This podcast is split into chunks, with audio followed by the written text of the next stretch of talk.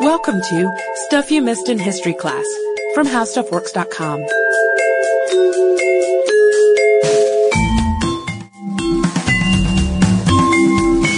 Hello and welcome to the podcast. I'm editor Candace Gibson, joined by staff writer Jane McGrath. Hey. We got an email from one of our favorite listeners named Shiro, and he is just full of so many wonderful ideas for the podcast. And one of the ideas he suggested to us was the Navajo Code Talkers, and I got really excited about Shiro's idea. And As did I. as as did Jane, and so we thought, well, that's it. We're going to do it. So you could very well be the next lucky person whose idea gets podcasted about. So email us at podcast at howstuffworks.com. And now on with the Navajos. That's right. And uh, to give you some context, we have uh, the idea that codes in war are very important because the Japanese in World War II were able to um, basically tap into communications between the Allied forces and intercept these communications. They're sometimes able to take issue false commands even and like organize ambushes on Allied troops. And so obviously the Allies had to come up with codes that were inevitably broken by the Japanese. The Japanese were so good at code breaking uh, that they would break every code that the Allies came up with. And this was so frustrating. The Japanese had even sent uh, some of their men to the United States to study the language. They knew English perfectly. They could imitate the accent. And the Germans, who the Navajo code talkers didn't really have to interact with, but were still a major force in World War II, they sent some of their men over to Native American reservations in the United States to pose as art dealers and other, you know, anthropologists so that they could pick up on Native American languages because the United States was known to have used Choctaw and other, as many as, I think, 18 different tribes, mm-hmm. influences from their languages in World War One. So, yeah, and that's one thing I hadn't heard about was the use of the American Indian languages in World War One. And it's interesting that I, I believe it was Hitler who had had these anthropologists go over that he had the foresight to at least try to understand these languages to break any codes that the Americans would come up with. And so it was a monumental task, and because World War II was conducted over a span of islands that were thousands of miles apart in some instances, the United States had to have a way of sending messages that the Japanese would not interpret. And it was really sort of a lost cause until Philip Johnston, who was raised on a Navajo reservation with his missionary parents, went to a naval station in Los Angeles and said, I've got this idea. Uh, the Navajo language is virtually unknown to any more than like 40 non-Navajos. It's almost impossible to understand. It's completely oral. It's never been written down. I think that this might really work. That's right, and it also was a great advantage because it was so fast to to use as a code. Codes before that took hours to send and decode a message sent through uh, among Allied troops, and the machines at the very least would take 30 minutes. And compare this to about 20 seconds that it took Navajos to code and decode a message when Philip Johnston had them demonstrate it. It was just wild, the celerity with which they worked and not just the, the speed, but the accuracy too. And Johnston really was advocating for the Navajos language to be used because the Navajos had been educated in American schools. And let me give you guys a little bit of background on this.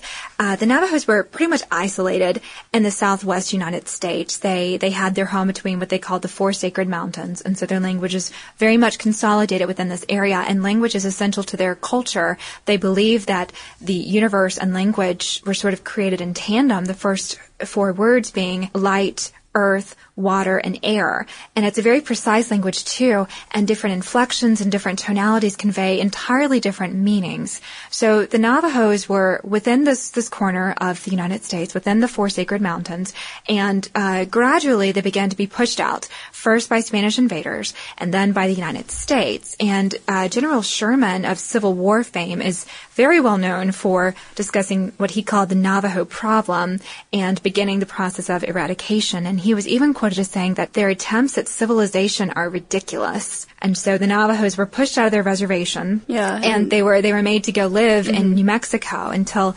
1868 when a leader named Barboncito negotiated for the Navajo to return to their land and in exchange their children would be raised in US schools and completely give up their culture. And it got to a point where children who even spoke the Navajo language and were overheard were um, were beaten or punished and their mouths were washed out. So essentially the Navajo culture had been somewhat annihilated and completely brushed aside, and then mm-hmm. it rose back up into question again. That's right, and thank goodness that it wasn't eradicated completely because it ended up saving battle, saving lives in World War II. And some Navajos recount that when they heard the news of Pearl Harbor, there were as many as a hundred men who went to a naval station to report for duty, and they even brought their own weapons in some cases because Navajo culture is very much mm. rooted in the idea of protecting the homeland, even the homeland that had spurned them for so long. Right, and um, not all Navajos were code talkers, but many of them were. It's estimated between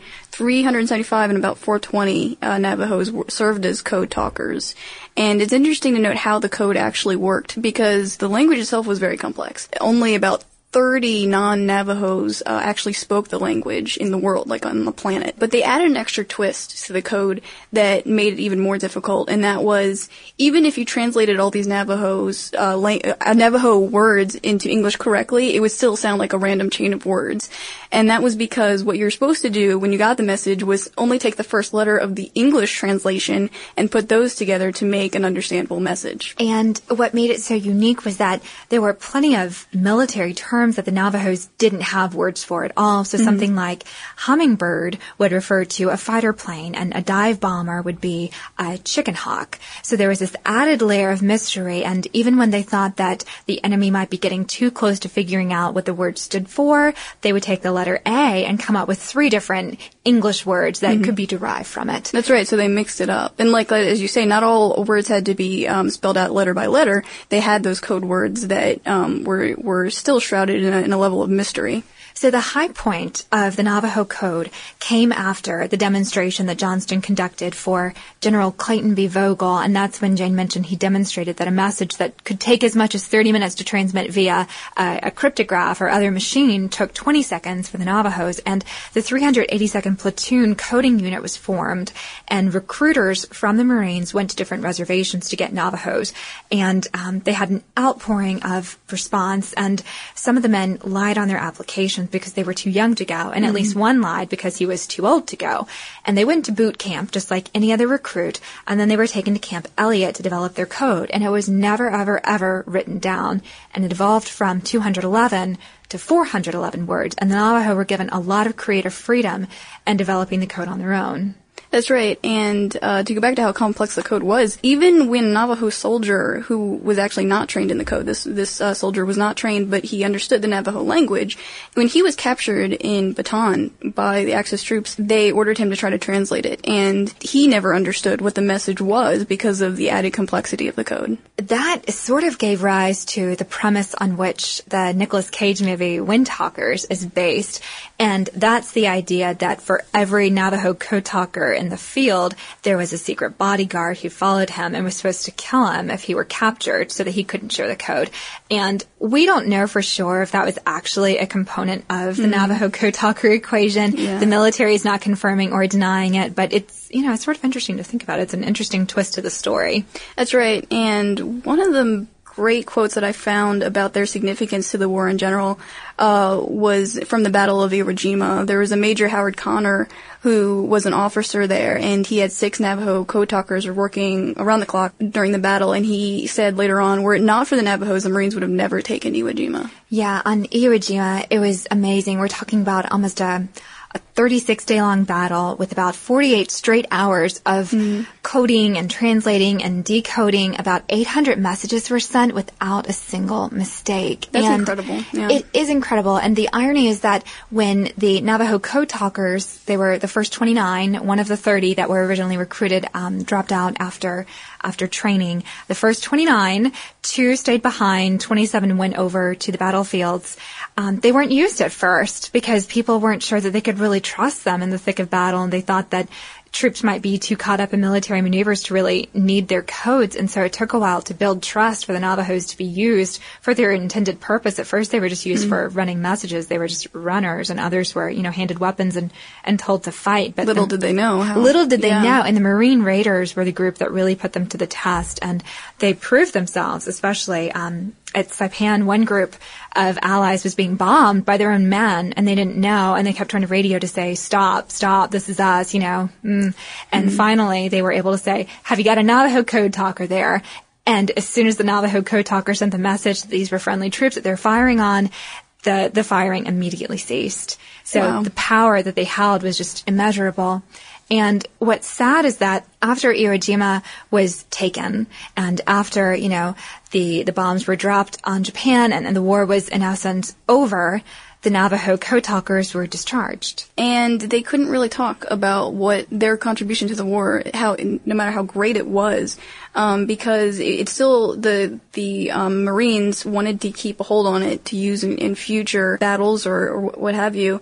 And so it actually remained classified until at least 1968, which is just, you can think of like, think of what uh, contribution you made to the country that you know has betrayed your people in the past, and you've done so much great work, and you come home and you can't talk about it. It made it difficult for the code talkers who returned to the reservation and those who went out to seek jobs because they couldn't account for what they'd been doing with the past couple of years of their lives, and they couldn't say what they'd been doing. They, you know, had to either fabricate stories or, or keep silent. And we know that today there are plenty of soldiers who are coming home and you know, they, they have these dreams and awful memories and, and psychological, uh, reckonings that they're they're dealing with after all that they witnessed in war. And Iwo Jima, especially, we're talking about a, a, volcano where the Japanese were lucky enough to have dug trenches, but the Americans were fighting on top, covered in volcanic dust, being slaughtered. All the Japanese had orders to kill at least ten Americans, and the Navajos had to come home and have these memories, and they couldn't talk about them, and they couldn't mm-hmm. share them, and they had no way to